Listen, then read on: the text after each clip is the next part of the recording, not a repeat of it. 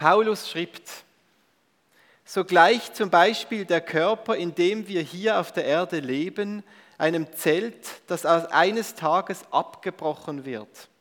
Doch wir wissen, wenn das geschieht, wartet auf uns ein Bauwerk, das nicht von Menschenhand errichtet ist, sondern von Gott, ein ewiges Haus im Himmel.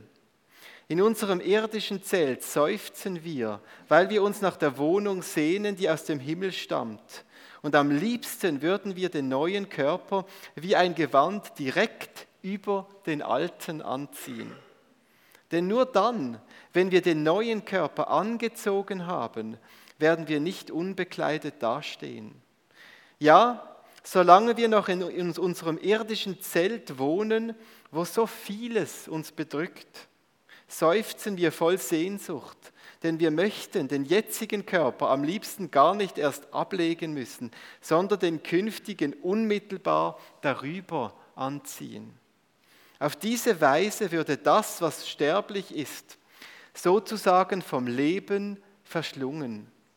Gott selbst hat uns auf diese neu, dieses neue Leben vorbereitet, indem er uns seinen Geist als Unterpfand und Anzahlung gegeben hat. Deshalb kann nichts und niemand uns unsere Zuversicht nehmen. Wir wissen zwar, solange dieser Körper noch unser Zuhause ist, sind wir fern vom Herrn. Denn unser Leben hier auf der Erde ist ein Leben des Glaubens, noch nicht ein Leben des Schauens. Und doch sind wir voll Zuversicht und unser größter Wunsch ist, das Zuhause unseres irdischen Körpers verlassen zu dürfen und für immer daheim beim Herrn zu sein. Das ist Gottes Wort. Und himmlischer Vater, ich möchte jetzt um die Sage bitten für den Jens. Ich bitte, dass du ihm die richtigen Worte gibst. Und ich möchte bitten, dass du uns offene Herzen gibst, dass wir nicht nur mit dem Kopf, sondern mit unserem Innersten losen, was du uns heute möchtest sagen, durch der Jens. Amen.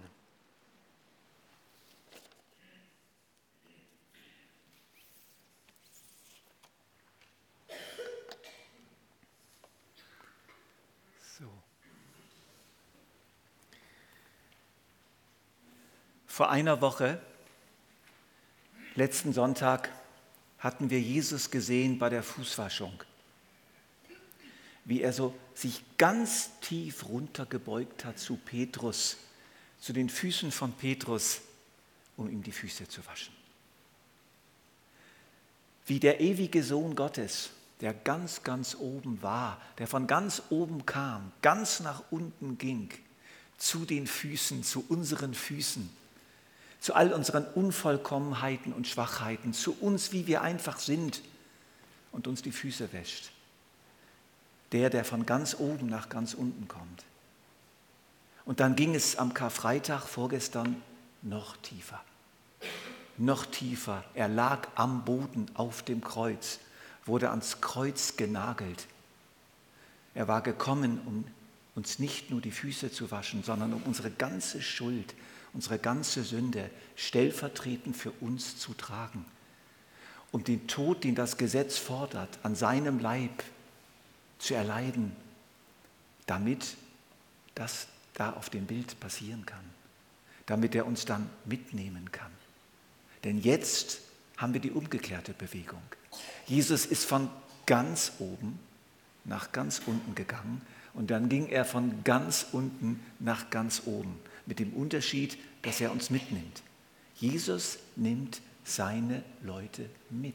Er nimmt sie mit in seine Auferstehung hinein. Und das ist so genial. Dieses Evangelium, das Evangelium von Gott, der ganz nach unten kommt, um unsere Schuld zu tragen, um mit uns eins zu sein und dann wieder nach ganz oben geht und seine Leute, die auf ihn vertrauen, mitnimmt. Also das ist absolut genial. Simon hat gelesen am Anfang seines Textes, sogleich zum Beispiel der Körper, in dem wir hier auf der Erde leben, einem Zelt, das eines Tages abgebrochen wird. Zelt. Doch wir wissen, wenn das geschieht, wartet auf uns ein Bauwerk, das nicht von Menschenhand errichtet ist, sondern von Gott. Ein ewiges Haus im Himmel. Das Zelt wird eingetauscht gegen ein Haus. Das ist viel mehr, als wenn der Simon jetzt nur den Körper von Rinaldo bekommen würde oder von Roger Federer oder von irgendjemand sonst, sondern es ist viel, viel, viel mehr als das. Es heißt in der wörtlichen Übersetzung in der Elberfelder, wir wissen, dass wenn unser irdisches Zelthaus zerstört wird, wir einen Bau von Gott haben der beginnt dann nicht, dieser Bau, sondern der ist schon da. Den haben wir dann schon. Der ist sogar jetzt schon da. Jesus hat zu Martha gesagt, vor dem Grab, in dem der Lazarus noch stinkend und verwest seit vier Tagen gelegen war, ich bin die Auferstehung und das Leben. Wer an mich glaubt, wird leben, auch wenn er stirbt und er wird niemals sterben. Wer lebt und an mich glaubt, wird niemals sterben. Glaubst du das? Das ist eine Frage, die uns wieder gestellt wird, auch heute Morgen. Glaubst du das wirklich? Ich bin die Auferstehung und das Leben. Wer an mich glaubt, wird niemals sterben. Das ist eine radikale Aussage. Offensichtlich ist der Tod in den Augen von Jesus kein wirklicher Tod mehr sondern nur noch eine Art Tür, die wir durchschreiten. Und wir müssen uns auch klar machen, was Jesus und überhaupt der Hebräer unter Leben versteht. Wir, geprägt vom griechischen Denken, verstehen unter Leben ein Weiterschweben, ein Weiterleben nach dem Tod, irgendwie in himmlischen Regionen. Für den Hebräer ist das vollkommen fremd und für Jesus auch. Jesus hat es anders verstanden. Und all die Leute, die damals zugehört haben, und auch die Martha hat es anders verstanden. Jesus redet hier vom Leben in vollem Saft, von Leib, Seele und Geist. Er redet von einem ganzen menschlichen Leben, nicht nur von irgendeinem Weiterleben der Ideen wie bei Plato und auch nicht irgendeine weite Existenz in irgendeinem Totenreich auf der Insel der Seligen, so als schwebende, selige Geister, das könnt ihr alles vergessen. Das ist nicht die biblische Botschaft. Die biblische Botschaft ist die Botschaft der Auferstehung. Leib, Seele, Geist, alles miteinander, der ganze Mensch, bei Gott, in der Gegenwart Gottes, aber eben als ganzer Mensch. Das ist das, was Jesus hier unter Leben versteht. Und das passiert. Und so möchte ich euch mal einen Überblick geben über dieses Bild, weil hier auf diesem Bild so schön dargestellt wird, dass hier unten ist der noch so richtig im Grab, gell? Hier ist das Grab, der kommt da gerade so raus und hier unten seht ihr die alten Klamotten und ihr seht die Flicken, ein Zeichen für Armut. Zwischendurch hat man mal wieder ein neues Stück Stoff, das näht man halt dran. Und dann sehen wir hier die Maske in der Hand. Das sind all die Rollen, die dieser Mann spielen musste oder, oder spielt, je nachdem, wie wir das Bild verstehen. Dieses, diese künstliche Existenz, die so aufgesetzt ist. Dann haben wir hier die Pilgermuschel, das Zeichen des Jakobswegs. Die Pilgermuschel ist das Zeichen, hier ist einer unterwegs, hier war einer unterwegs auf dem langen Weg zum ewigen Leben. Und dann sehen wir hier, wie etwas Neues anfängt. Die Farben ändern sich. Hier sind die alten Klamotten schon abgefallen. Es wird heller. Und dann dieses Eingetauchtsein, dieser Blick nach oben in die Welt des neuen Jerusalems. Wir sehen hier Jesus. Wir sehen hier die Braut. Wenn wir bessere Farben hätten, dann könnten, könnten, würden wir auch hier die Hände sehen. Zwei riesige Hände, die die Braut ganz fest drücken. Und hier sehen wir noch die Andeutung der zwölf Tore vom neuen Jerusalem. Und hier sehen wir dahinter die Mauer des Todes. Seht ihr das? Die läuft hier so lang. Wir sind hier getrennt noch von dieser Mauer des Todes, aber da, schaut, da ist schon ein Spalt Sie ist schon gebrochen. Der Tod ist schon gebrochen. Hier seht ihr ein, ein Totenschädel, der ist gebrochen. Und hier seht ihr das Grab. Das ist das Grab der Menschen, die gestorben sind, aber auch letztlich das Grab dieses Lebens. Soweit mal dieser Überblick. Den wollen wir uns jetzt mal genauer anschauen. Man kann dieses Bild auf zwei verschiedene Arten deuten. Und ich habe mich entschieden, beide Arten auch zu erklären, weil sie zusammengehören. Auf der einen Seite spricht dieses Bild tatsächlich von der Gegenwart.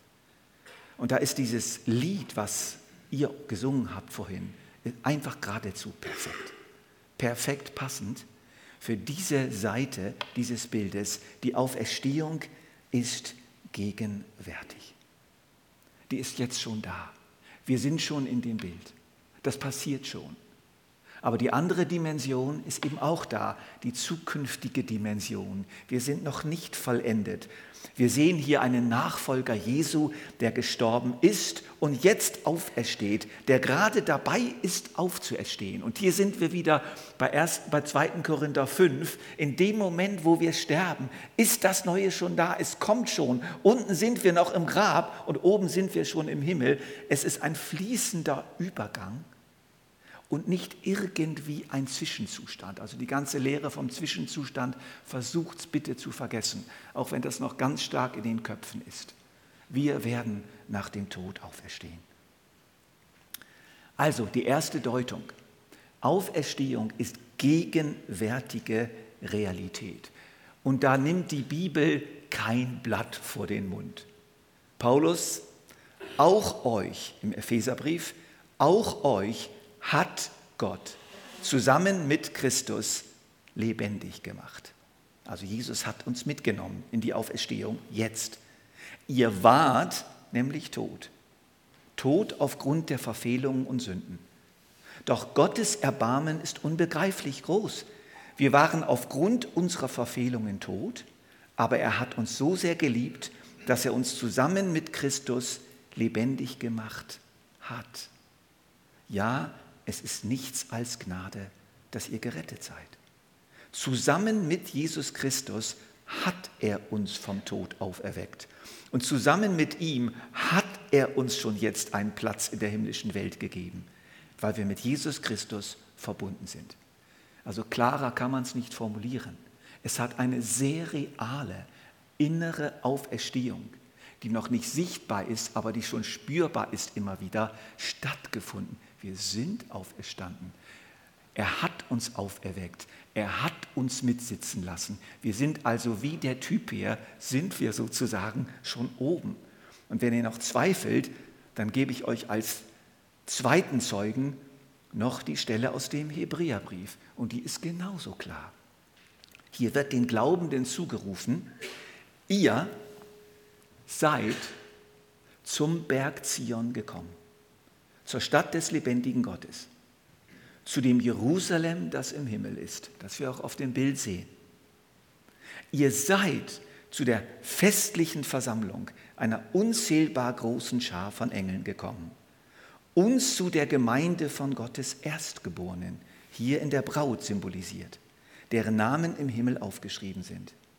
Ihr seid zu Gott selbst gekommen, dem Richter, vor dem sich alle verantworten müssen und zu den Gerechten, die bereits vollendet sind und deren Geist bei Gott ist.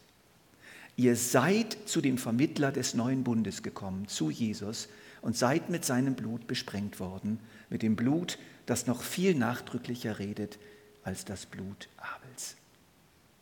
Auferstehung ist also gegenwärtige Realität. Das ist ganz entscheidend, dass wir das begreifen.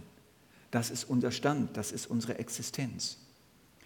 Und ich stelle mir manchmal, ich habe mir so manchmal vorgestellt, wenn ich dann morgens da niederknie, niederknie und meine Schweigezeit vor Gott habe und absolut gar nichts spüre und gar nichts sehe, null, wie die Engel mich sehen, wie Gott mich sieht. Wisst ihr wie? Genau so. Genau so. Die Engel sehen mich ganz anders. Die Engel sehen mich eingetaucht in die himmlische Herrlichkeit. Auch wenn ich mit dem Leib gleichzeitig da noch in meinem Büro hocke und sehnsüchtig auf die Auferstehung warte. Auferstehung ist gegenwärtige Realität. Aber, und dieses Aber, das hat auch die Bibel, das hat nichts mit Zweifel zu tun, aber es ist eine unsichtbare Realität. Simon hat gelesen, in unserem irdischen Zelt seufzen wir, weil wir uns nach der Wohnung sehnen, die aus dem Himmel stammt. Weil wir sie noch nicht sehen, diese Wohnung. Weil wir sie noch nicht spüren. So ist das. Das ist unser Los.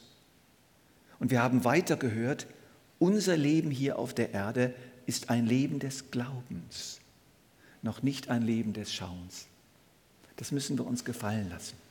Und das können wir nicht durchbrechen. Auch nicht durch die tollsten Gottesdienste. Es wird immer wieder so sein. Auch wenn zwischendurch Strahlen des Lichts durchfallen. Es ist ein Leben des Glaubens und nicht ein Leben des Schauens. Auch wenn wir zwischendurch mal einen ganz kurzen Blick nach drüben werfen dürfen. Was machen wir jetzt? Was machen wir jetzt mit dieser mühsamen Tatsache, dass wir ein Leben im Glauben führen und nicht ein Leben des Schauens? Er zeigt es uns da. Wir sehen das vielleicht so ein bisschen. Er schaut nach oben. Er könnte ja auch nach unten schauen. Nein, er schaut nach oben.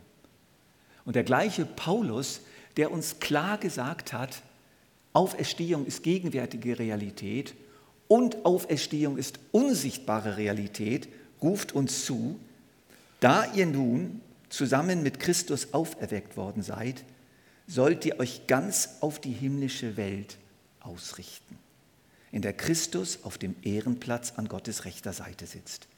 Richtet eure Gedanken auf das, was im Himmel ist nicht auf das, was zur irdischen Welt gehört.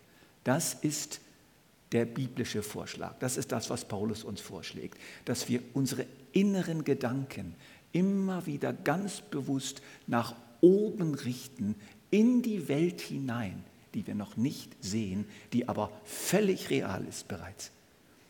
Und er fährt fort, denn ihr seid dieser Welt gegenüber gestorben. Und euer neues Leben ist ein Leben, mit Christus in der Gegenwart Gottes. Und das ist wirklich eine tolle Formulierung von der neuen Genfer Übersetzung. Euer neues Leben ist ein Leben mit Christus in der Gegenwart Gottes. Und jetzt kommt wieder das Aber. Jetzt ist dieses Leben den Blicken der Menschen verborgen. Doch wenn Christus euer Leben in seiner Herrlichkeit erscheint, wird sichtbar werden, dass ihr an seiner Herrlichkeit teilhabt. Wörtlich heißt es, dass unser Leben offenbar wird. Es wird offenbar. Und offenbar werden bedeutet, es ist da. Es war immer da. Es ist die ganze Zeit gewachsen. Und plötzlich wird es offenbar. Kennt ihr noch diesen berühmten koreanischen Prediger Yonggi Cho? Einigen ist er vielleicht noch in Erinnerung der hatte ja eine riesen oder hat eine riesen Gemeinde in Südkorea. Und er hatte ein sehr großes Gotteshaus gebaut, aber es hat einfach immer noch nicht genug Platz gehabt.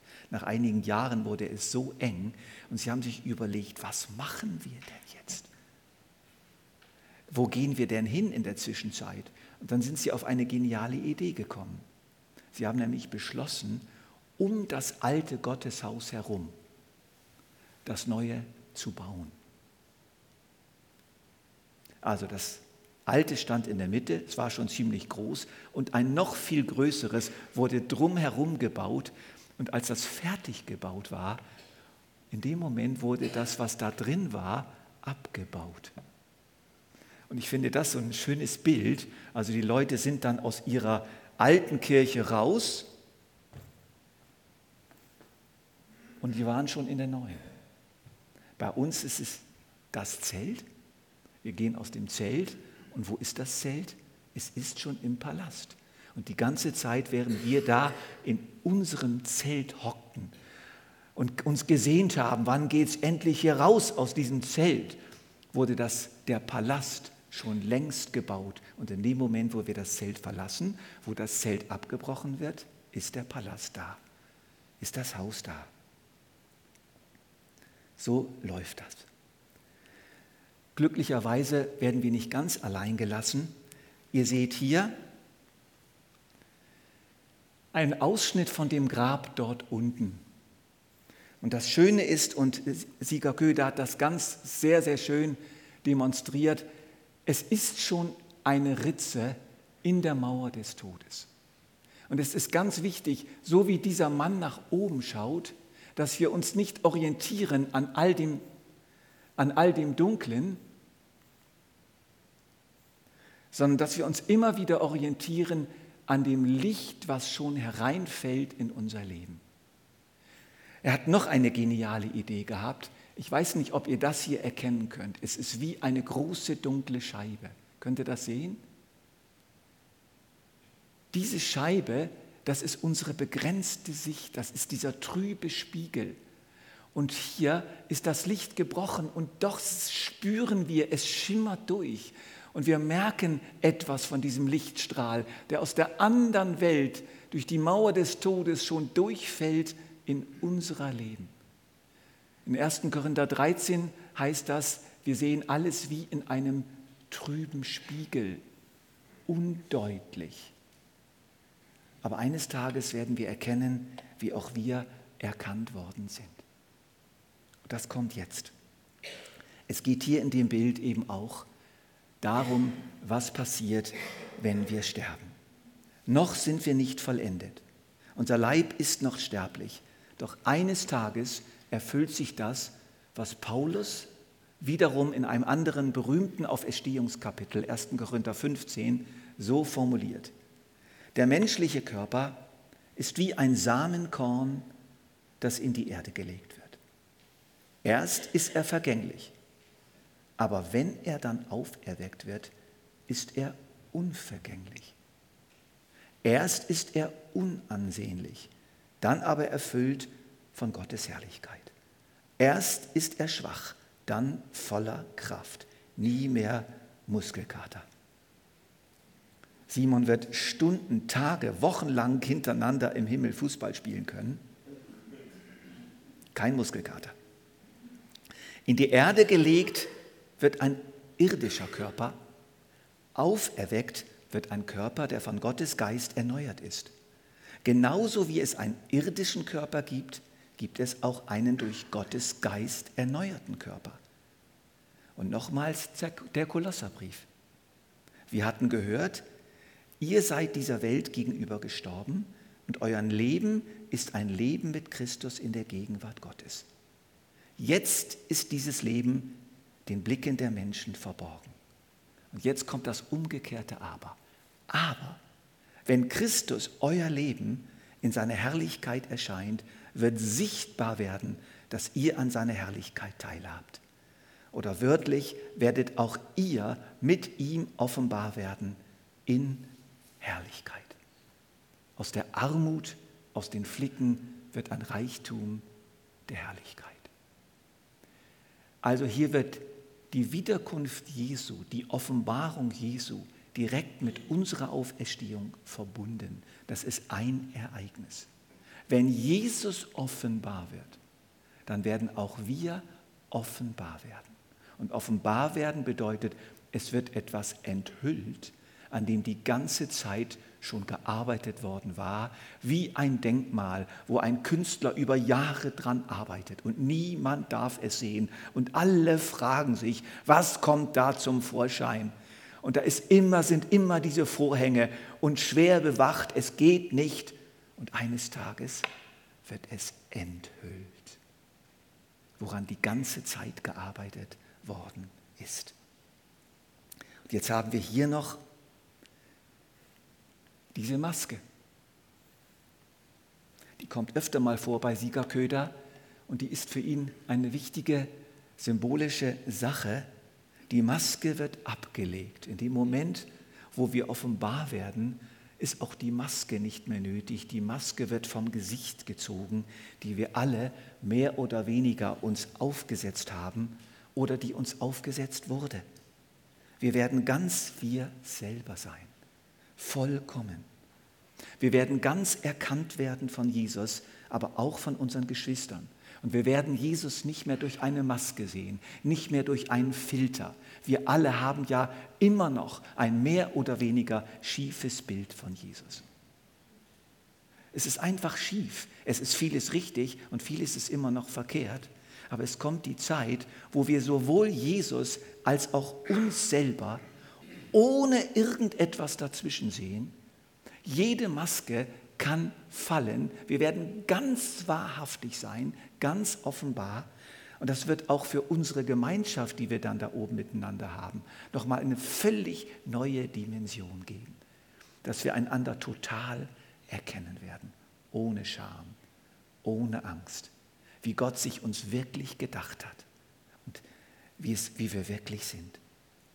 Dieser Prozess des Ab Maskenablegens beginnt aber schon heute. Vollendet wird er bei der Auferstehung. Heute spielen wir noch viele Rollen, setzen viele Masken auf, verbergen unsere eigentlichen Gefühle oder Beweggründe, tun so als ob. Und oft genug wissen wir selber gar nicht, wer wir sind und was wir eigentlich wollen. Glücklicherweise wird es für ganz viele von uns dann keine böse Überraschung geben, sondern eine gute. Wir werden erkennen, wie sehr uns Jesus geliebt hat. Und wir werden erkennen, wie sehr wir selber geliebt haben, ohne dass wir es gemerkt haben. Also wir dürfen gefasst sein im Gericht Gottes eben nicht auf die große böse Überraschung, wo dann alles nochmal auf den Tisch kommt, was wir verbrochen haben, sondern das, was wir eben verbrochen haben für Jesus, ohne es zu merken, kommt eben auch auf den Tisch. Und dann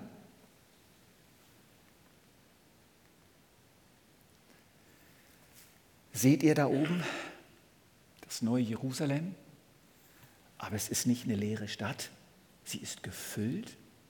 Es ist die neue Wohnung vom Bräutigam, von Jesus mit seiner Braut, all den glaubenden Menschen zu allen Zeiten. Und der stößt jetzt dazu, der kriegt den vollen Anschluss. Und dieser dreifache Himmel, der erfüllt mich mit enormer Freude und mit Hoffnung, weil es diese Kombination ist, die so genial ist. Wir haben dort oben den großen Liebenden, der uns empfängt und der unsere tiefste Liebessehnsucht bis über die Maßen stillt. Und wir haben die Braut, die in die im Empfang nimmt, die Gemeinde Jesu, die vollendete Gemeinde Jesu aus allen Zeiten, aus allen Nationen, aus allen Jahrhunderten. Und dann haben wir aber auch noch die Stadt. Es ist eben tatsächlich so, dass das in einer realen stattfindet, auf einer, stattfindet auf einer neuen Erde. Wir haben also wirklich auch einen Lebensraum, einen Ort, wo wir leben. Der Bräutigam, die Braut, die Stadt, das ist Hoffnung, das ist genial. Und ganz ehrlich, das hat keine andere Religion auf der Erde, auch nur annähernd, eine solch unglaubliche Hoffnung. Aber es kommt wieder ein Aber. Wie können wir so sicher sein? Wer garantiert uns diese Zukunft? Die Antwort lautet Jesus Christus. Er, der für uns gestorben ist am Karfreitag und der am Ostermorgen auferstanden ist. Er, der gesagt hat, ich bin die Auferstehung und das Leben. Wer an mich glaubt, wird leben, auch wenn er stirbt. Das ist die göttliche Logik. Jesus ist die Auferstehung. Wer sich an ihn hängt, wird auferstehen. Christus ist von den Toten auferstanden, sagt Paulus. Er ist der Erste, den Gott auferweckt hat, und seine Auferstehung gibt uns die Gewähr, dass auch die, die im Glauben an ihn gestorben sind, auferstehen werden. Der Tod kam durch einen Menschen in die Welt, entsprechend kommt es nun auch durch einen Menschen zur Auferstehung der Toten. Genauso wie wir alle sterben müssen, weil wir von Adam abstammen, werden wir alle lebendig gemacht werden, weil wir zu Christus gehören. Also, Was wir hier sehen auf der Welt ist kein frommes Märchen. Es ist keine leere Hoffnung. Es ist durch Jesus Christus erreicht, verbirgt und garantiert. Deshalb lasst uns bei diesem Jesus bleiben und dann wird alles genauso, wie wir es da sehen. Amen.